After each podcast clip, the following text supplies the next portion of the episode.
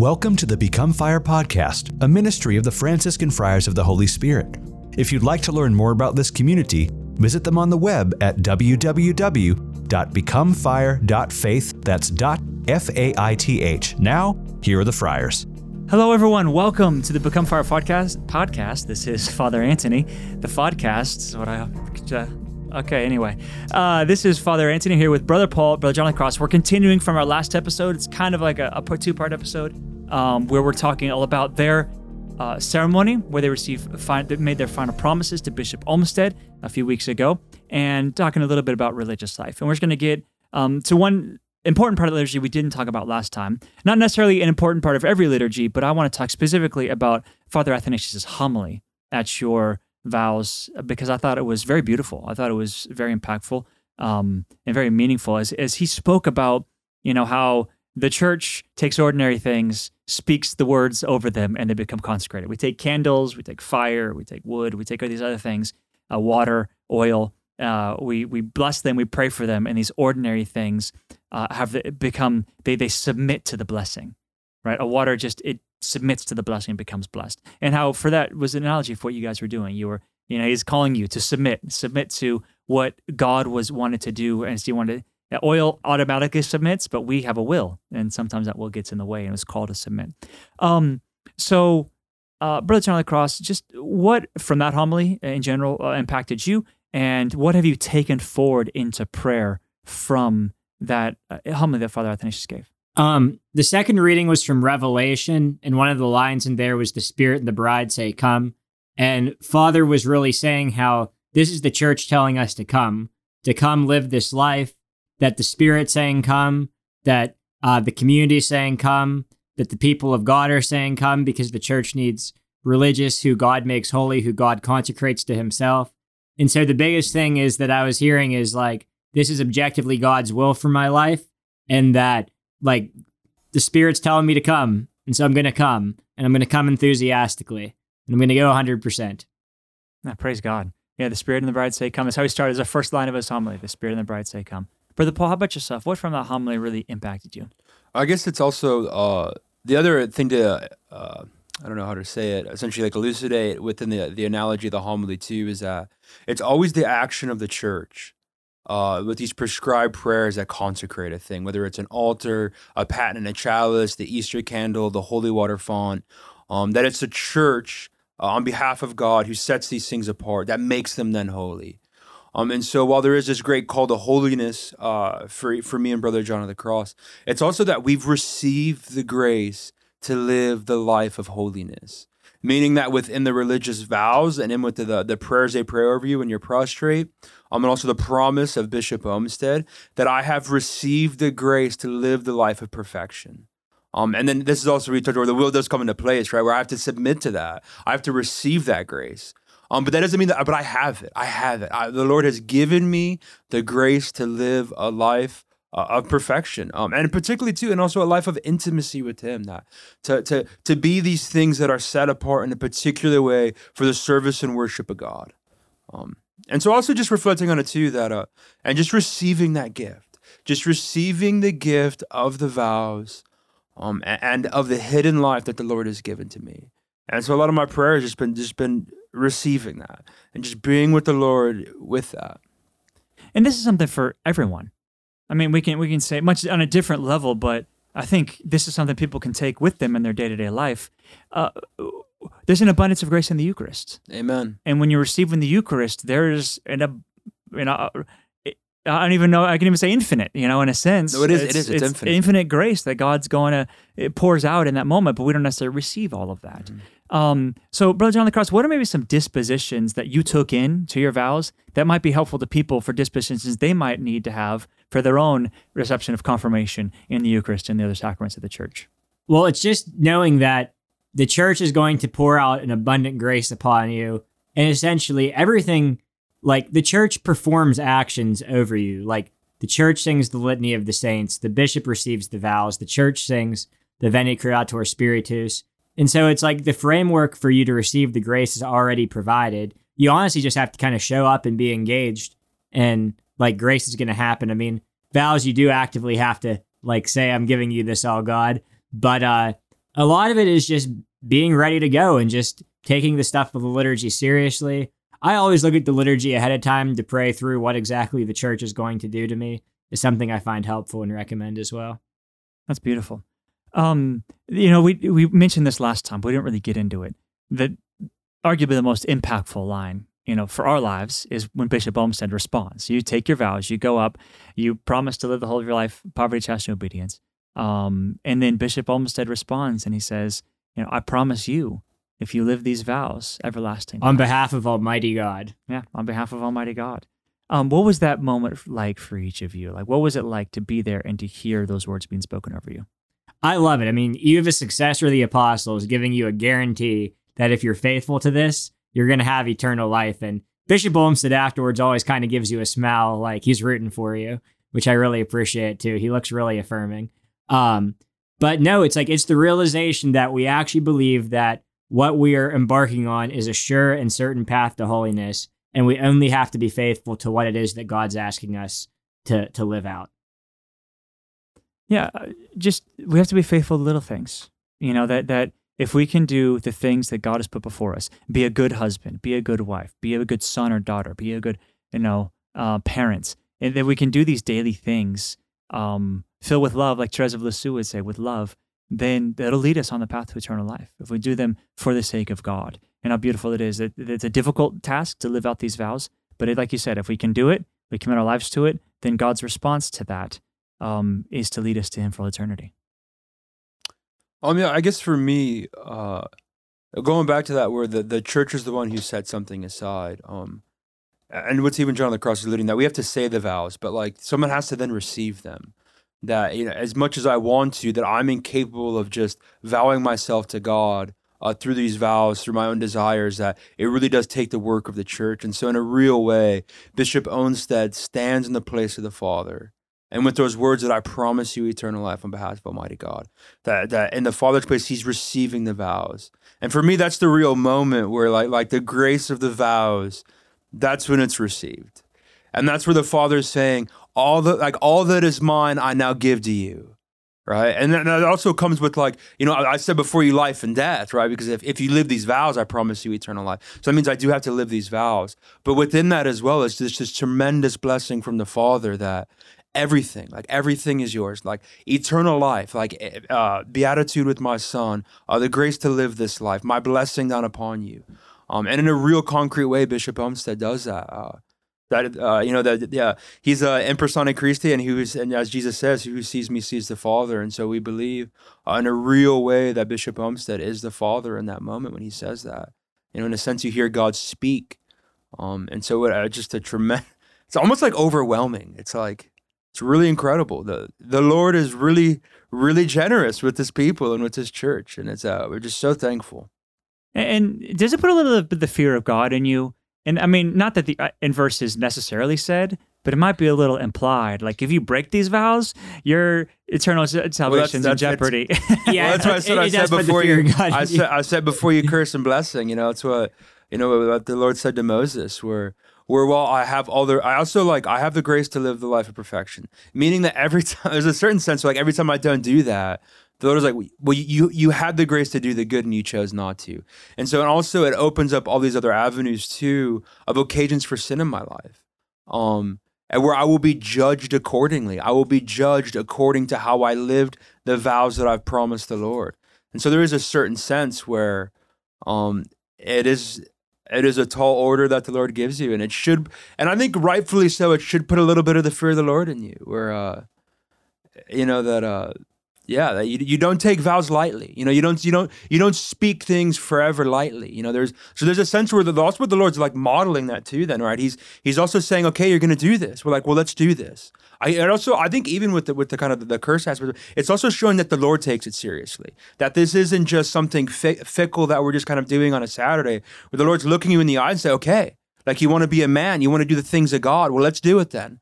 But this comes with a responsibility. And this is an essential in like the giving of yourself to actually live up to this responsibility. I'm calling you to be a man, to be a father, uh, to be a witness for my church, to wear the holy habit of, of Holy Father Francis. Uh, and so there is a great expectation to it. But then once again, it's tempered by, by the love of the Father who calls you into greatness. So the Father calls us to the life of perfection, but he sets the example through his Son. And so we can still follow that example. And so it's, uh, in a real way, it's just what a father does. You know, like, how do you throw a baseball? Well, let me teach you right? And then when you get out in the game, I expect you to do what you need to do to get the victory and to leave it all on the field. And so, in the same way, the Father speaks to us like, leave it all on the field. If you're going to do it, if you're going to join the team, I need you to play ball and I need you to play all nine innings and like leave it on the field. And so, that's what we get to do.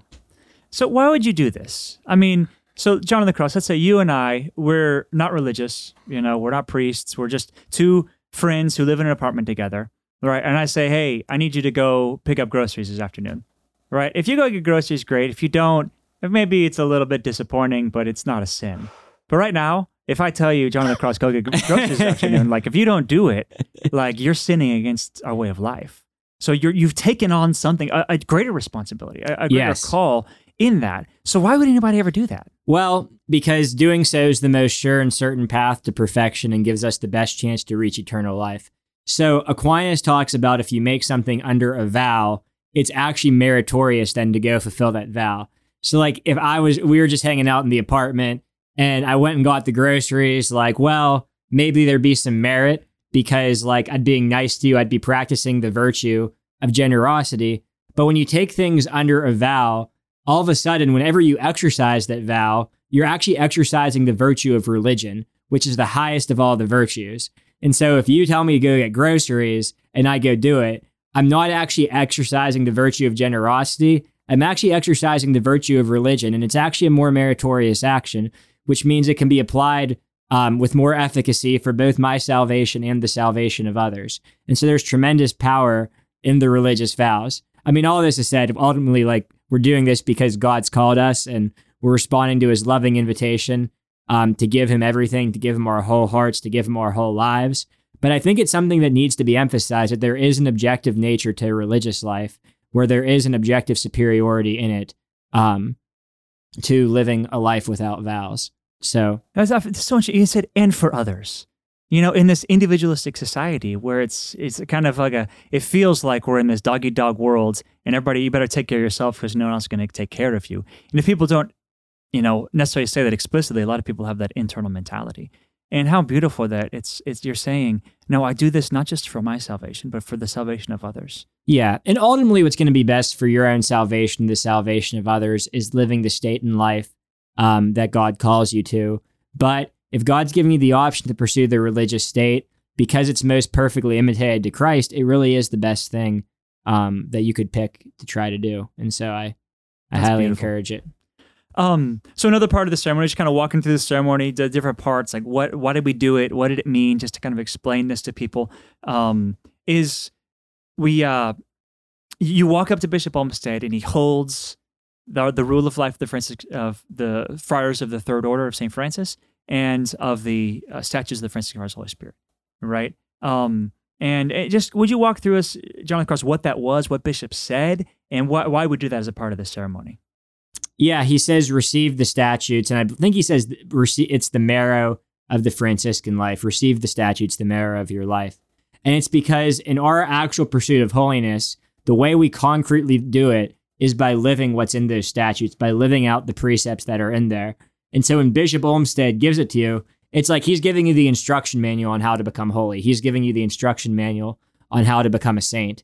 And so it's this very symbolic moment where he's he's giving you the instructions for how you're supposed to live out the rest of your life. And you don't actually grab it from him. He takes it back afterwards because once again, the church is actually giving us this gift. It's giving us this gift of an instruction manual, and we can only receive it and live it out. Beautiful. Um, Brother Paul, what, that, what was that moment like for you? I guess to kind of carry on the analogy of uh, of the father is uh, it's a poor father who who expects greatness out of their son but doesn't tell them uh, what that is, what that looks like, what the expectation is. Um, and, and it becomes kind of an abstraction and it can be overly burdensome for the child, right? It can be confusing. Well, I have this great expectation, but I don't even really know what that is. And so then also in a concrete way where like, this is, this is how this is done. Right. This is this is the plan for perfection in your life. This is this is how you're to do what I'm asking you to do. And so in a way, it's the providence of the Father that you know what I said about like the Lord wants you to give yourself that He has this high expectation for your life, but He doesn't leave you to figure that out on your own, right? You're not an orphan in the world, and so the Father says, "Well, this is it. Like here it is in this book. Like if you do these things, you will obtain what I'm asking you to obtain." Um, I just want to give you guys the opportunity. If there's any other moments in that liturgy, it could be as simple as when I was walking in, like I just saw the statue of St. Francis it really impacted me. I was sitting there and I saw my family and it really touched me. Just any other moments that really, uh, so we can get into your hearts and your minds through this ceremony that really impacted you, or you maybe want to mention uh, to the people today. Okay, I'll take that as a no. uh, we'll come back to it if I think anything. I, I, think the only thing I'd add is there's a moment where after we take our religious vows, after everything's done, where three times we sing, Uphold me, O God, according to your promise, that I may live, and do not confound me in my expectation. And it's basically the sense where it's like, like God, like we've given you everything, like don't confound us, like don't let us be disappointed because I don't know about you guys, but I feel I've, I feel confounded all the time, and it's like I don't want this. I don't want to be confounded for the rest of my life. And I mean that a little bit sarcastically that I'm confounded all the time, but no, like there's real challenges and there's real difficulties in following God, and it's like no God, like I trust you, like I trust that you're not going to confound me, like I trust this is going to bring me to eternal life. And I thought it was particularly beautiful how the first two times um, we sung it just with Father Athanasius, our cleric master, because neither one of us can sing particularly well. He helped keep us on tune. But then the third time, all of the solemnly professed joined in. And I thought that was awesome because it was kind of like, it felt like we're joining the team. We're going to work towards this together. And I found that to be a moment of consolation. Yeah, I thought that was really beautiful. You know, where it's just kind of this impact of now everybody, that third time, everybody stands up. You're kind of, it's that, that same thing where you start a little lower and you go a little higher, go a little higher. And, uh, and the whole community kind of joins together because it's something that we've all done that I did when I took my final promises that you they know all the all those who've taken final promises have done. Now you guys, and we're all joining together in this. Like, uphold me, oh God. Like I can't do it on my own. I need to be held up by God, um, because uh, it's His grace that sustains. Um, so I just want to take a moment here and, and talk uh, about now religious life in general, because you guys particularly decided to be Franciscans you know, in the Franciscan religious life. And one of the reasons we've been talking all about this, why are we spending, you know, two podcasts on this ceremony, about you guys taking this, is because the world needs St. Francis. Uh, even last time we talked about who would you have, you know, St. Francis at my dinner, you know, that I, that I, I want to meet. That, that this man we've all said imitated Christ in a very beautiful way that we want, want to follow. So I just want to bring up what do you think it is about St. Francis that's so important for the world today? Brother Paul?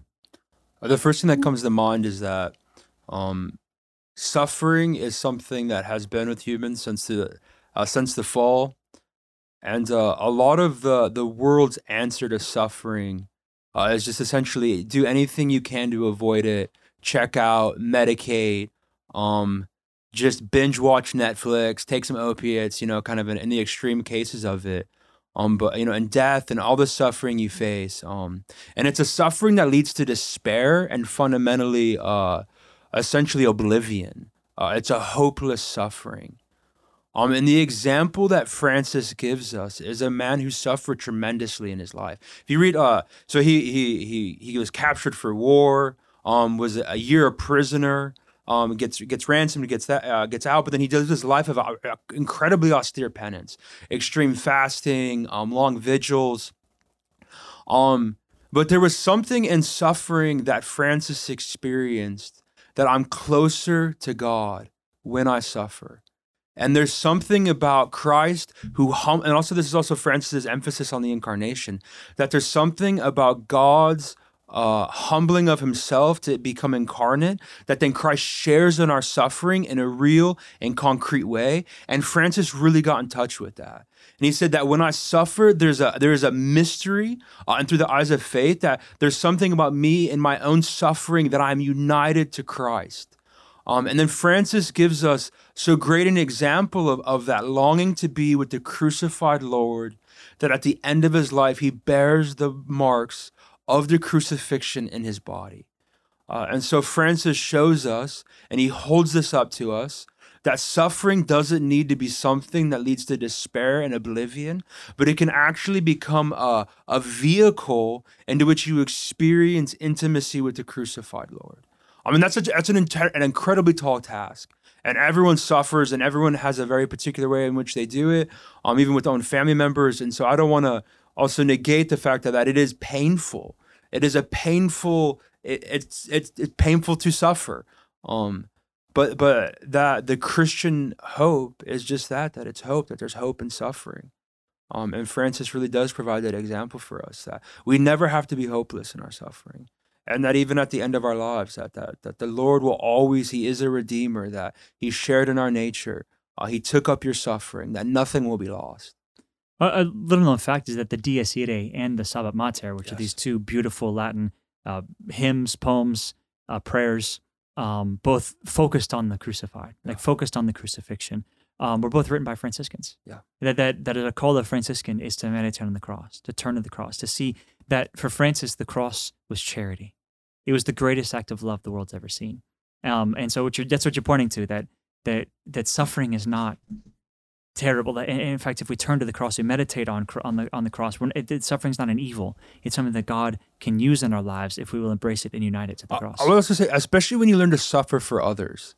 So yeah. even in like tough relationships, like the Lord will give you hard relationship in your life. Um, but but even when you learn to, uh, and not in a way of like where it's like a false martyrdom or something like that, but where you really learn to love the person, even in the suffering they cause you to experience um, and in a way that the Lord will invite you into, that you too can then have this capacity to give yourself in those moments and to be charitable. I, I think Brother Paul hit most of the main points. The other point that I would add is um, St. Francis's Eucharistic devotion. Um, Francis is a lot of times hijacked by like the liberals who point him as a like a hippie and this like animal lover, and he wasn't really that concerned about the church and the institutional church. He just wanted to like get a lot of animals and that's just not the true like true at all. I mean, Francis wrote more about the Eucharist than any other topic, and um, in a in a world today where only 31% of Catholics believe in the real presence, believe that Jesus is truly present, um, and Jesus is truly present um, in the Holy Eucharist. Francis is a great example to us of Eucharistic devotion, of Eucharistic piety, because ultimately, as Catholics, we believe that each and every Mass is a representation uh, of the sacrifice of Calvary, that there's an intimate connection to the cross uh, that Brother Paul was talking about and the Holy Eucharist. And I think Francis shows us because he talks so much about the cross, he talks so much about the Eucharist, he draws out this intimate connection and he shows us um, that there has to be emphasis put on the Holy Eucharist. There has to be devotion. I mean, he didn't let the Franciscans really own much of any, they didn't own anything, um, but they were allowed to have nice vestments for Mass. They were allowed to have um, good ciborias and good chalices because all this was meant to honor the Lord. And so he shows the importance of uh, liturgical life, of liturgical devotion. Another little known fact is that it's actually the Franciscan order who spread uh, the Roman Rite across Europe. There were a lot of like local variances in terms of how Mass was celebrated. Um, most people were celebrating the Roman Rite because Rome was the biggest place, but um, the Franciscans were really responsible for coming um, up with not coming up with, but spreading uh, the Roman liturgy that was ultimately codified by Pope Pius V at the Council of Trent and is what we know today as uh, the Tridentine Mass or the Latin Mass or the Extraordinary Form, um, which we're we're privileged to celebrate um, in our houses both in Phoenix and in Detroit. Um, just a final kind of note on this this call to religious life and what's Francis needed for day. I mean, you guys wear the holy habit right? And we all wear the holy habit of St. Francis um, as a witness to the world. But most people are like, uh, kind of out of date. You know, you're not really fitting in with the crowd. Um, why is it? Why do you wear the holy habit? Like, what's the importance of that? I would say first, uh, for myself, uh, that it's a reminder every day of my own consecration to the Lord. Um, it also ties me into my tradition that it's a way in which I'm immediately connected to Francis. That that this is what Holy Father Francis, uh, taking the words of the gospel to only have two tunics, and to go about, you know, uh, and so in that way I'm connected then with my past. Um, it's also a sacramental, so there's also grace when I wear the habit. Um, and also, and also just to tie into that, you know, even in the novitiate ceremony, that there's a beautiful way in which you're clothed in the habit. Um, and then on your religious vows, your your simple profession, where the community essentially you receive the habit of Francis, that it's no longer a time of probation, a testing period, but you've been received into the fraternity. And so essential to that then becomes the habit. And even the name habit, um, it alludes to the fact that I'm trying to develop the the religious habits, meaning I'm trying to have the habitus of being a Franciscan religious.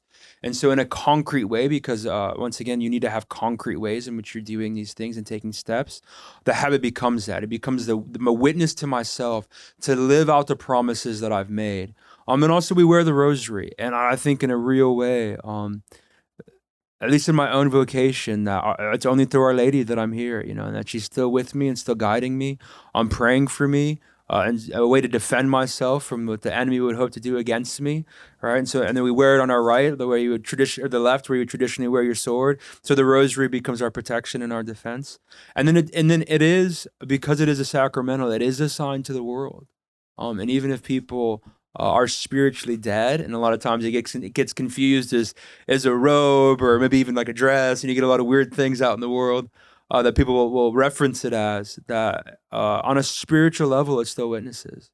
Um, and it's still a sign and you can't lose it it's a, it's a sign of, we are a sign of contradiction and a part of that is uh, essential uh, con- essentially contained within the habit. I think brother paul hit that all right there. Great. Um, all right guys thank you so much. It's been a pleasure to have you on our become fire podcast. Um, you might hear them a, little bit more over the summer. It's a pleasure to have Brother Paul and Brother John of the Cross down in Phoenix with us. Um, but the question for now, just again, we're trying to get to know you guys, uh, get a sense of who you are. Um, if you could go anywhere in the world, you get one trip, you can go visit any place, go see it. It's a place maybe you've already been before, uh, or a place you've never been but want to go. Where would you go and why? I'd go back to the Holy Land. I mean, getting to walk where Jesus walked is the most awesome thing. I mean, I love getting to go to the Church of the Holy Sepulchre actually seeing where Jesus was crucified and rose again, um, I wouldn't hesitate. So I'm hopeful Father Anthony will send me on a pilgrimage there sometime in the near future. I would have to say that I, w- I would want to go back to Assisi. Uh, particularly, I get to, I get to like kind of play with it. I'd want to fly into Rome, and I'd actually want to walk to Assisi and do the reverse of what Francis did. So I'd want to go to St. John Lateran's. Uh, they have a huge statue of St. Francis outside of it. I'd like to pray to Holy Father Francis, then make a pilgrimage to Assisi. Why opposite? Why not Assisi to Rome? I don't know. I don't know. It just uh, because it just makes sense to like you're already in Rome. Like, you're not gonna fly. You're not gonna like fly to Rome no and like go there. to Assisi. Like it might just be utility. you, give, you give yourself real expectations. Yeah, yeah, yeah. Um, I think Egypt.